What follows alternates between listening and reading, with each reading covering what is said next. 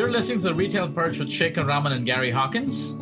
We're going to discuss industry challenges and opportunities in grocery retail, AI, current and upcoming trends, and so much more.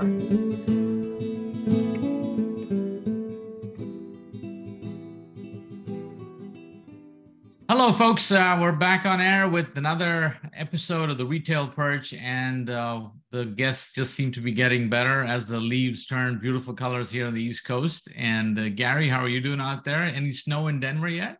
Uh, there's certainly snow up in the mountains and uh, a lot more leaves on the ground. So winter is uh, coming this way pretty fast.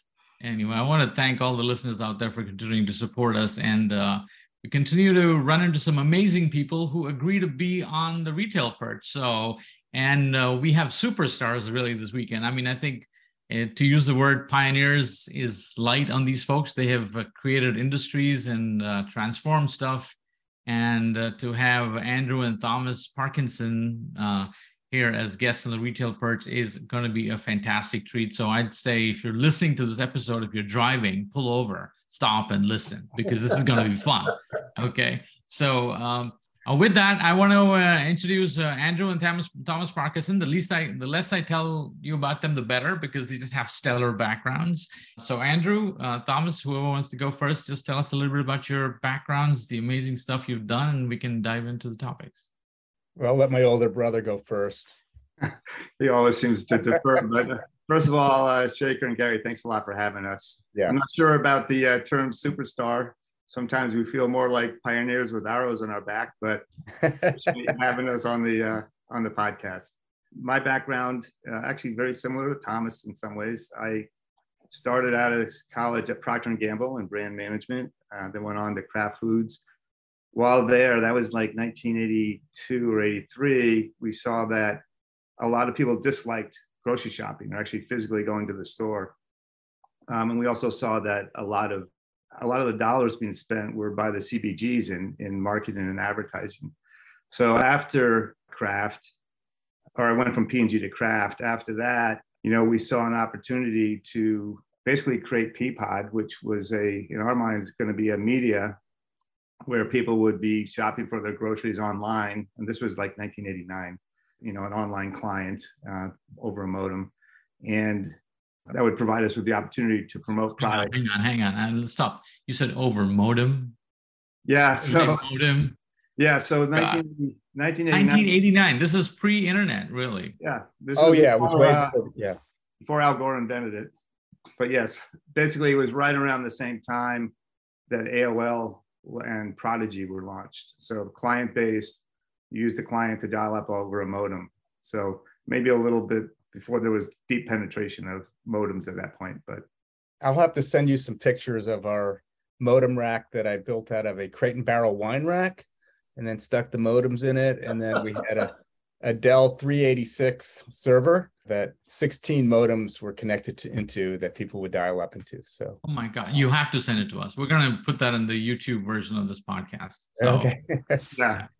It was actually pretty funny because it was right at the same time. I don't know if you guys remember Prodigy but Prodigy was, yeah. it was an IBM product. And the guys from IBM came out to visit us because they saw our first version, which was DOS based. Um, and it was really fast. Um, and we were working with Jewel Foods at that point to, uh, you know, shop in store and, and deliver. But it was so fast that they thought we were using some kind of mainframe.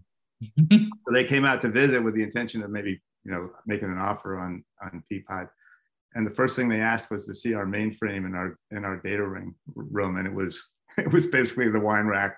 My Dell 386 on, on the desk. I said, no, no, no, no. That's you can't go into the data center. Uh, no.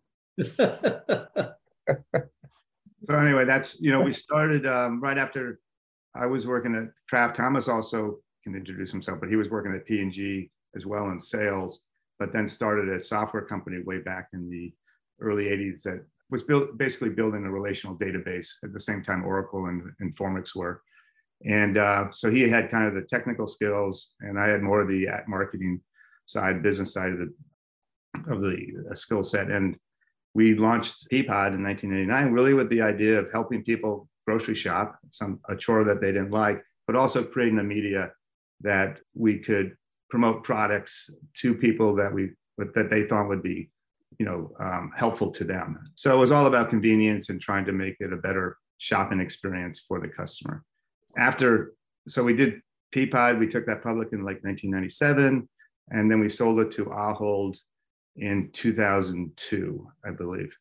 And while doing peapod we were kind of passionate about wanting to help people shop by diet but really struggled with the quality of the data out there, the label data basically, because you needed good label data in order to be able to tag it by specific diets. So we started a company called Item Master inside Peapod, which we eventually spun out, which captured the product label data and then syndicated it out to retailers.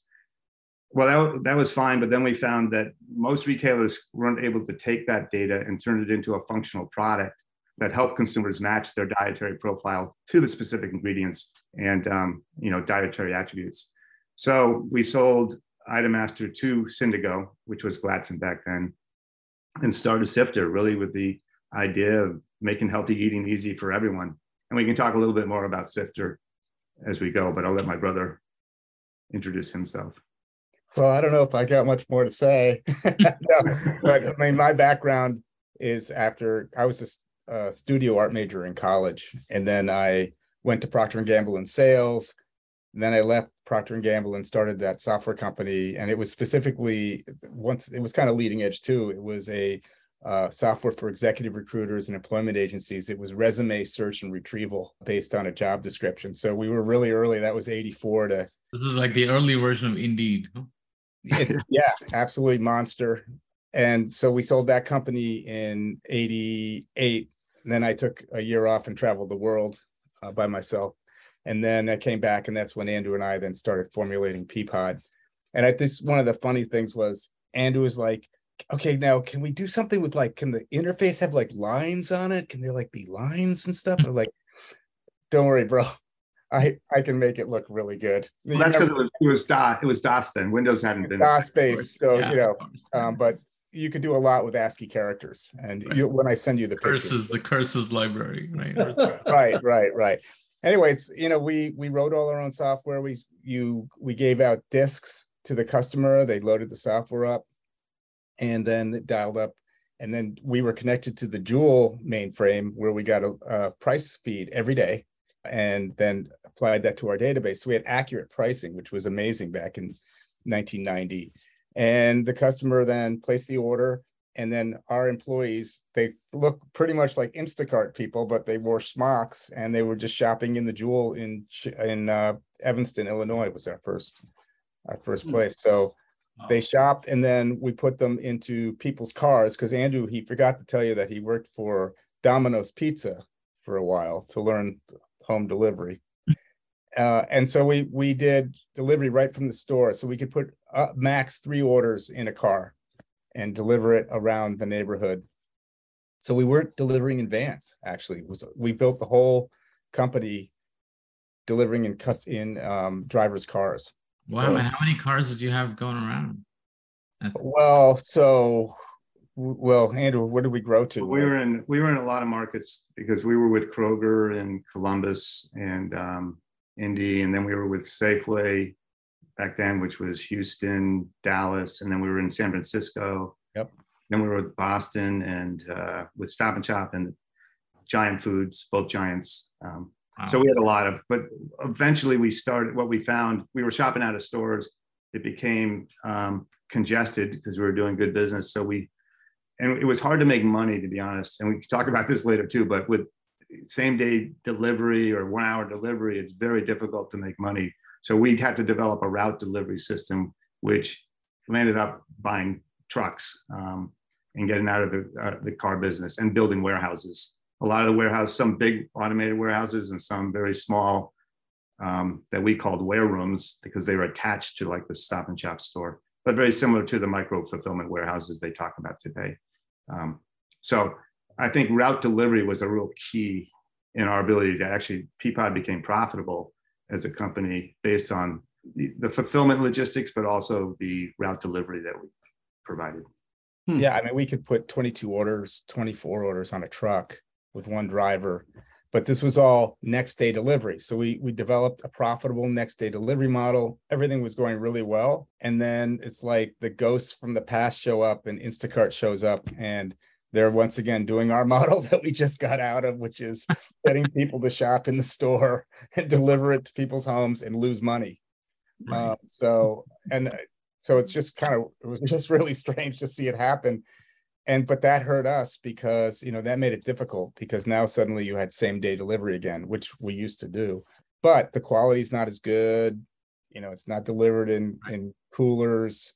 So but as we grew peapod and ahold bought it so this that didn't happen obviously till what eight years ago um, when when instacart came out but before that we we expanded all over with warehouses route delivery it was it was big production and the last warehouse we built was 350,000 square feet in Jersey City. It was a, a very wow. very automated uh, facility. Well, and, wow. and, somewhere in there was Webvan, right? Oh, yeah. Um, yeah, so that was that was another um, interesting moment. I forget exactly what year that was, but it was 97 up to 2000. So after we had gone public and uh, I think in a lot of these cases, as you guys know, venture capital has been fueling a lot of the subsidy to the consumer.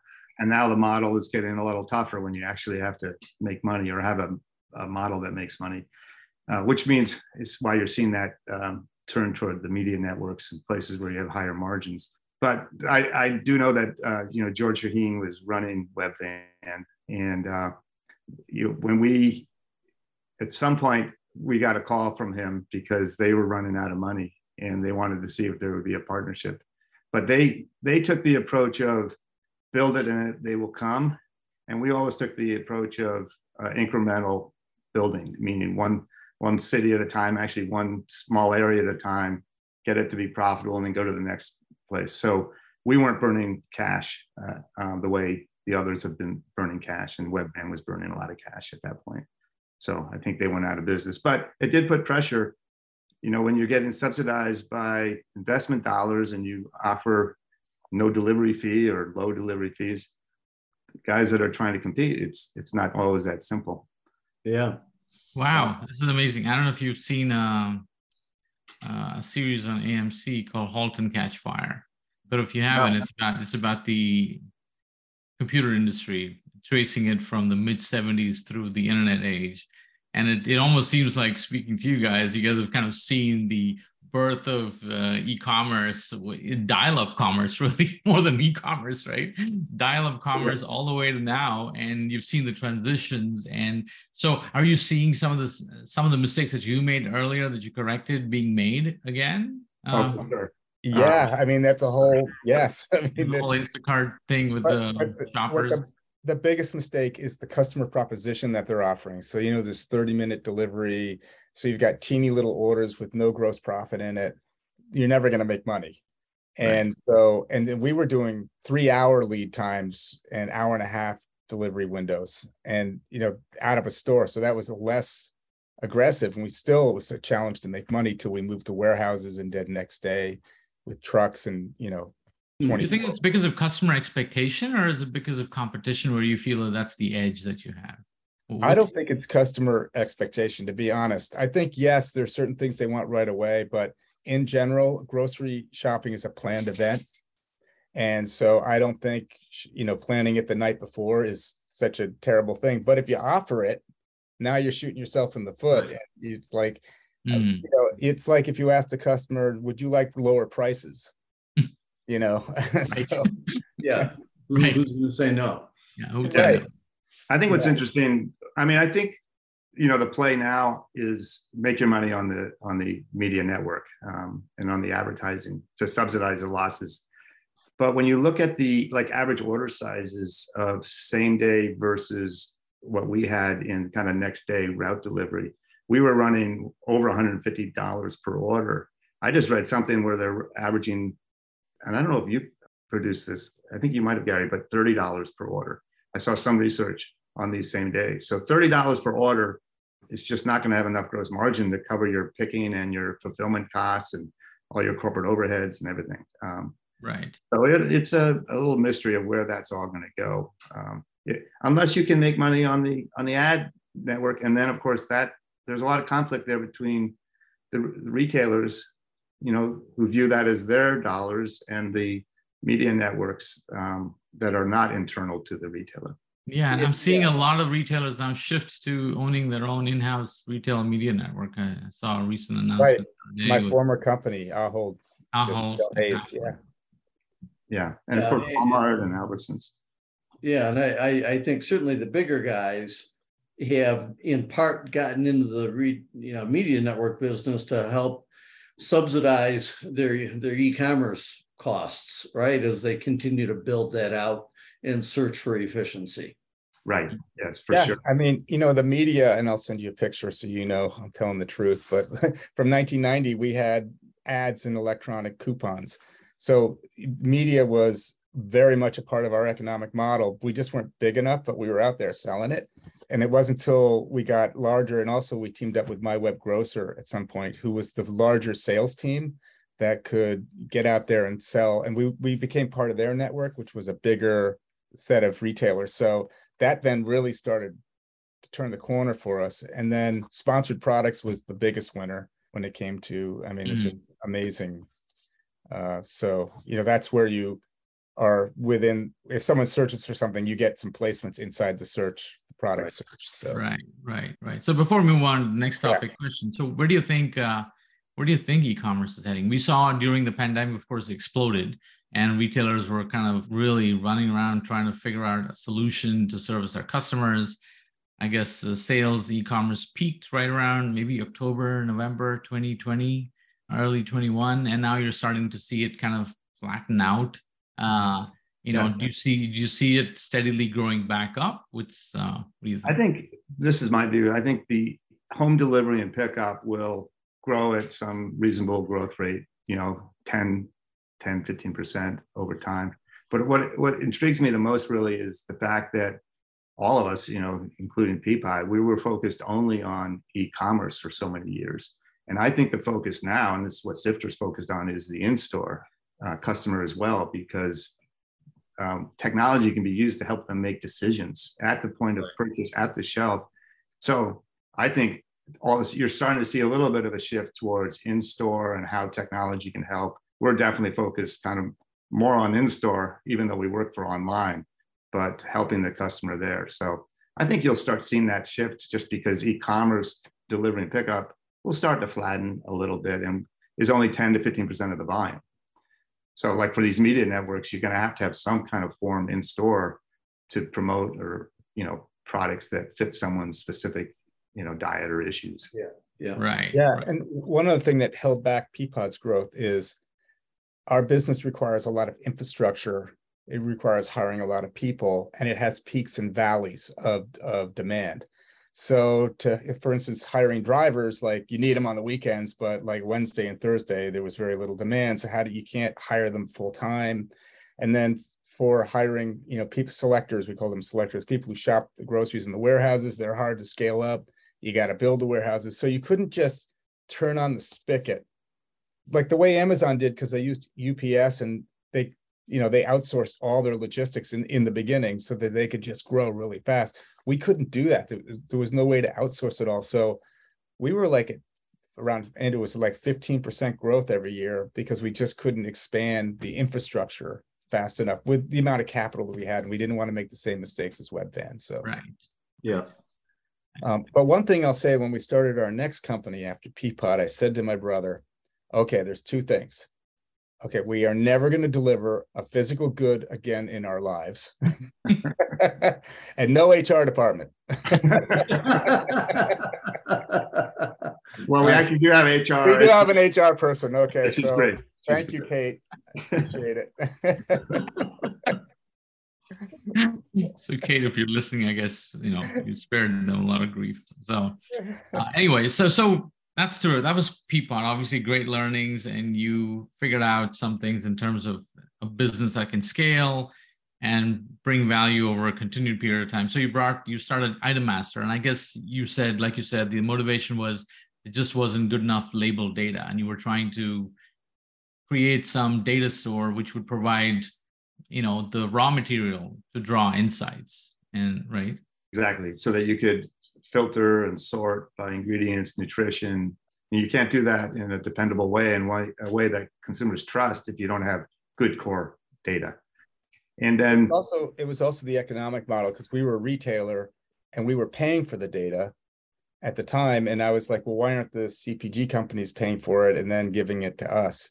So that's when you know we had the idea well let's create an exchange where they can upload all their information and then we we distribute it to all retailers so the only problem was is that the uh, cpgs didn't have the data either so we then started capturing it with cameras and you know um, outsourcing all the the um, OCR and QA mm-hmm. and everything. So then we were suddenly competing with companies like Gladson and um, others.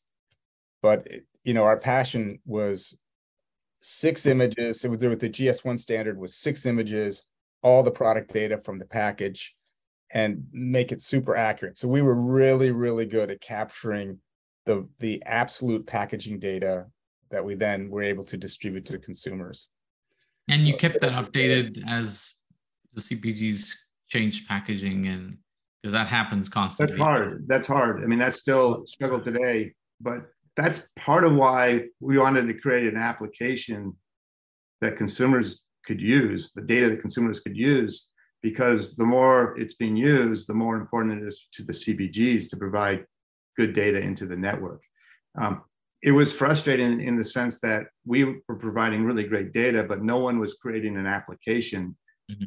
that could match someone's diet to their um, to the products, the branded products or the private label products. So that's really why we said, okay, we need to do it ourselves because we had the Peapod experience of building a scalable online service. We had the data experience in Item Master, and combining those two, we were lucky to be able to rec- recruit the best in the industry from Peapod and from Item Master um, you know, Judy Sebold on the nutrition side, and Tim Franklin, our CTO, and John Wilson, who's our head of data, and John Furden, who ran operations at both uh, Peapod and Item Master. So we brought the whole team together. Lord Zanek, who ran all the product data at Peapod. It's awesome. Yeah. And our QA, Olga, it's just a yeah. ton of, we have a ton of great people when we knew how great they are because we'd worked with them before. Right. The launch, you know, get Sifter off the ground. And so a lot of people misunderstand kind of what we're trying to do at Sifter because while we built a consumer facing app, in a lot of ways, it's just a demonstration of the power of what any platform can do with our data. So we make all of our data, we make all of our functionality like recipe sifter or scan by diet available to any retailer, health platform, recipe platform that wants to use that data to help their clients, customers, patients, you know, uh, eat more healthily. So we're really a B to B to C company, not a B to C. You're an enabler, really. Of, right, uh, right, right. right. Um, but we just built a scalable functionality so that it's easier, and the API, so it's easier for other platforms like retailers to build it into their own platforms. I think we're a lot like Intel Inside. You know, that's where that right uh, one thing that's really key about us is the technology that we've put in place is highly scalable. And so we're an API first company. So all those APIs that are accessible to at, put these features into your product, it has to be super scalable. So something we knew a little bit about um, for Peapod. So all architects nice. do that. Nice. Yeah. I mean, birds, for instance, Birdzi would be a great client of ours. and, I, I, forgot to mention this. I think Gary, you know, first uh, when my co-founder Frank and I were starting Birdzi, and we were looking at you know applications that we could use to. We were initially in the location, product location, and helping shoppers map stores and stuff. Yep. So we were looking at a at a model application that we could build, or we could overlay our capability. And guess which application we picked up? That was the that was the inspiration. Was the Peapod app. Oh. Right?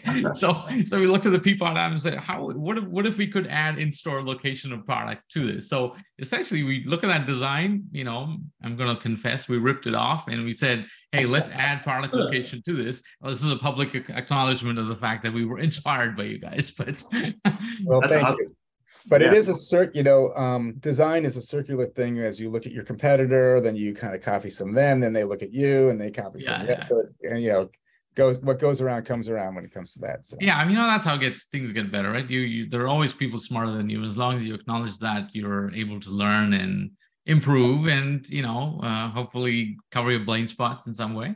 And right. you know, I've always seen uh, what everything that you guys have created. I didn't know it was you, but Peapod, Item Master. Uh, I thought that was just fantastic services, which just enabled because data is something that we talk about on the show a lot. And Gary and I spend a lot of time, and, and we keep trying to emphasize to retailers that, you know, with all the new technologies and capabilities that are out there, they're useless if you don't have good data, right? Having data in good, uh, standardized, normalized, clean formats, whether it's transaction data, product attribution data, you know, all of that is so critical because without that, a machine really can't do much. Yeah. You can't use all these latest technologies. I think not only are, you know is the core data and the attribute data really important, but what I think is really cool about what we're doing with Sifter is it's it's first party data in the sense that the consumer is telling us what they are interested in based right. on what their diet is. So we're not analyzing necessarily post purchase data. Correct. Telling us I'm gluten free and I'm a diabetic and I'm non dairy. Yeah. yeah. Products that fit. Yeah. Um, so for the retailer or for anyone analyzing, you know, what to target to that customer, it's gold mine from that perspective. Yes. I, I mean, I, I like to call it intent-based personalization, right? Yeah, intent. Yeah, so, exactly. completely. So it's it's your, you know, yeah. there's nothing better than somebody telling you what they want. Yeah. that's right. the best way to personalize. and I think that's where we have to be also careful because like I've seen Google and Amazon become like a goat rodeo of advertising, irrelevant advertising. So I, I want to make sure as we work with retailers and other platforms that they use the data to recommend products that fit a customer and not things that are irrelevant to the customer. So that's our, I think the huge opportunity here is how to target incentives or ads based on those profiles that the consumer is giving to us. Yeah, yeah, because you know the the health related, nutrition related data that we're speaking of ties back into the earlier discussion on retail media networks, right? That so many retailers are pursuing. You know, you look at a, a Kroger as a great example, you, you know, giving the advertiser access to all that data and the ability to slice and dice that to really fine tune and, and target their specific audience. And the, the type of information Sifter produces just helps further that. And I, I think you're you're dead on that the smart retailers will understand the importance of relevancy to the shopper, but there's still way too many retailers to say, you know, write me a check and you can reach whoever you want to. Right. Yeah. Right. Yeah. yeah. Well, it's the same way for assortment too, right? yeah. Right. Yeah. Yeah. Whether I carry the product in the store or not depends on whether you're going to pay me. right. the customer needs. I don't care about the customer. Yeah. but you know I, I, think much like healthcare where you know a lot of healthcare is becoming outcome focused um, i think in retail you know i see more and more retailers understanding that the more i can learn about my shoppers and what they like and what they don't want will actually not only help me become more profitable it'll also drive loyalty because it it exhibits to the shopper that my retailer gets me. They they they carry what i want you know they're able to recommend product. And i think especially during the last two years with covid when you know health you know awareness just shot up and people are cooking more at home buying more of their ingredients at home i think all of this has just come to fore i love it actually. I think i know that's one of the silver linings of whatever happened is i think people have just become more conscious about what they eat what they buy what's on label. Yeah.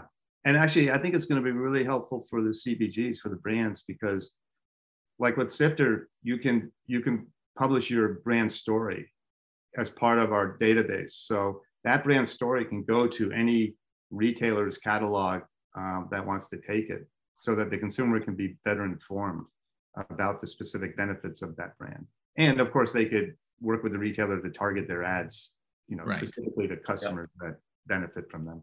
Yeah, I mean, the other thing I think is really cool that we've worked with CPG on is they wanted to know how they came out with before they launched the product.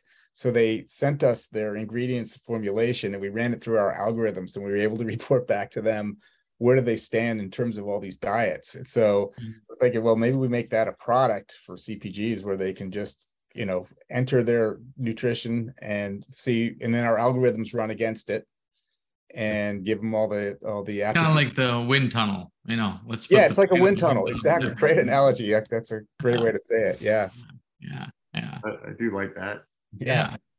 Well, you're gonna quote me if you use that, right? Yeah. Okay, you got it.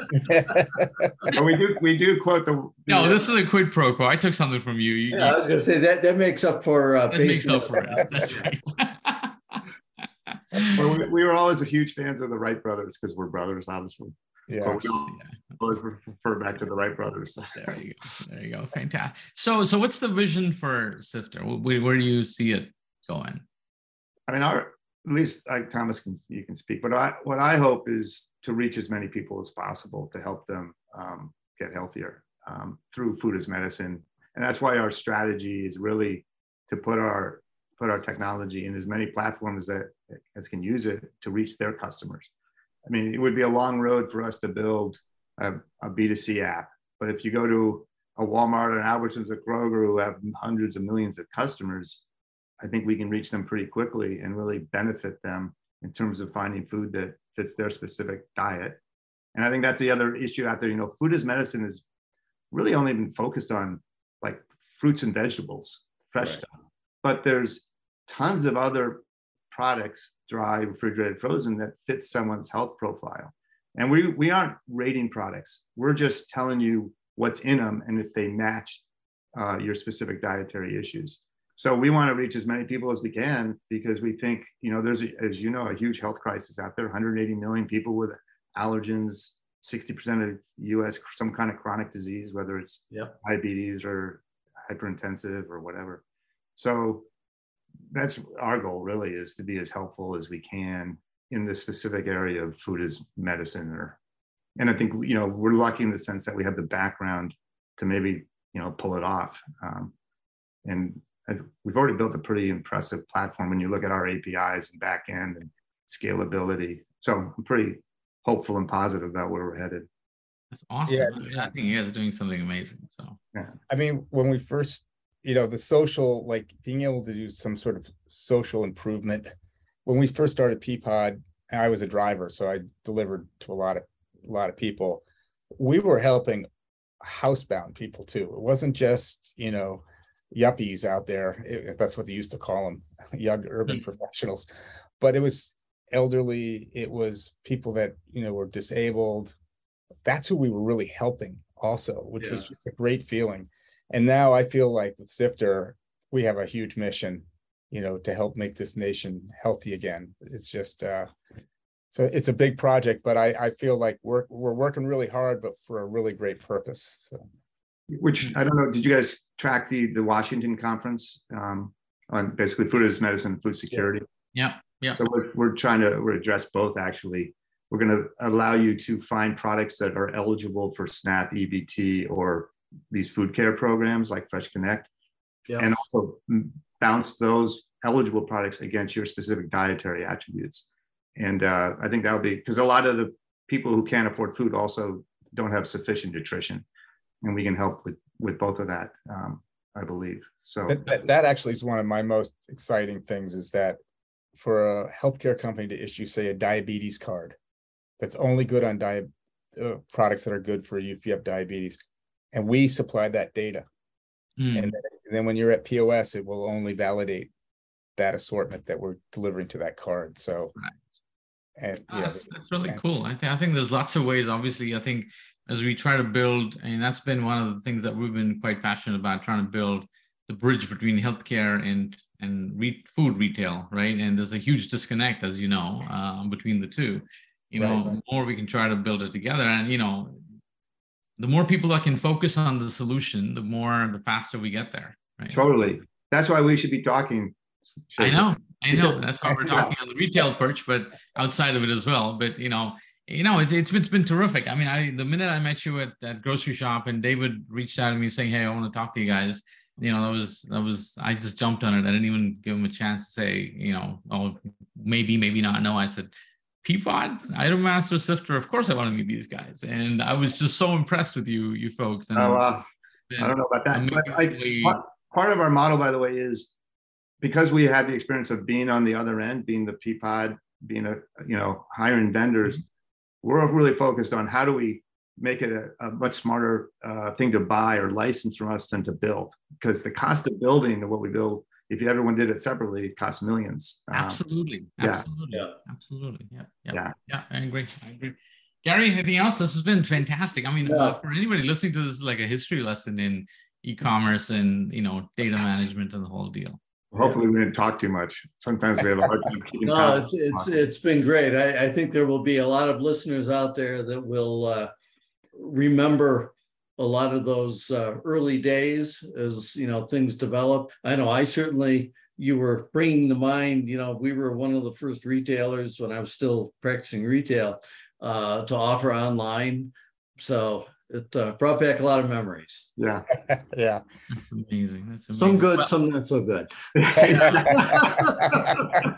definitely cyclical.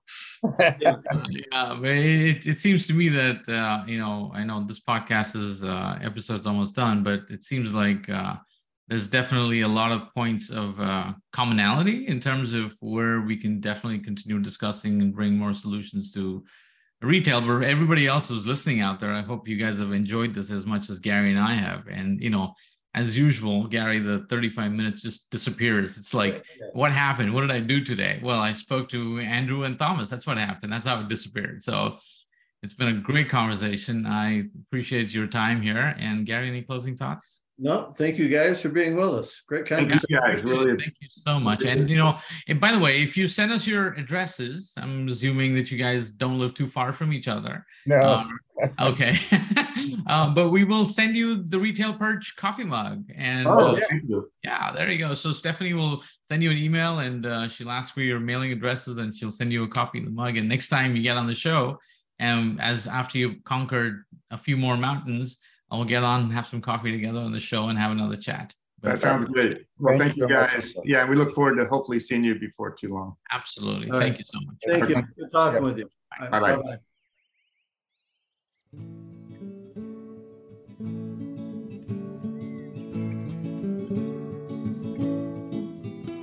Make sure to join us every Monday and connect with us at the Retail Perch on Instagram and Facebook. And if you have any questions, feel free to email us at the retail perch at birdzi.com. Until next time, this is Shekar. And this is Gary signing off.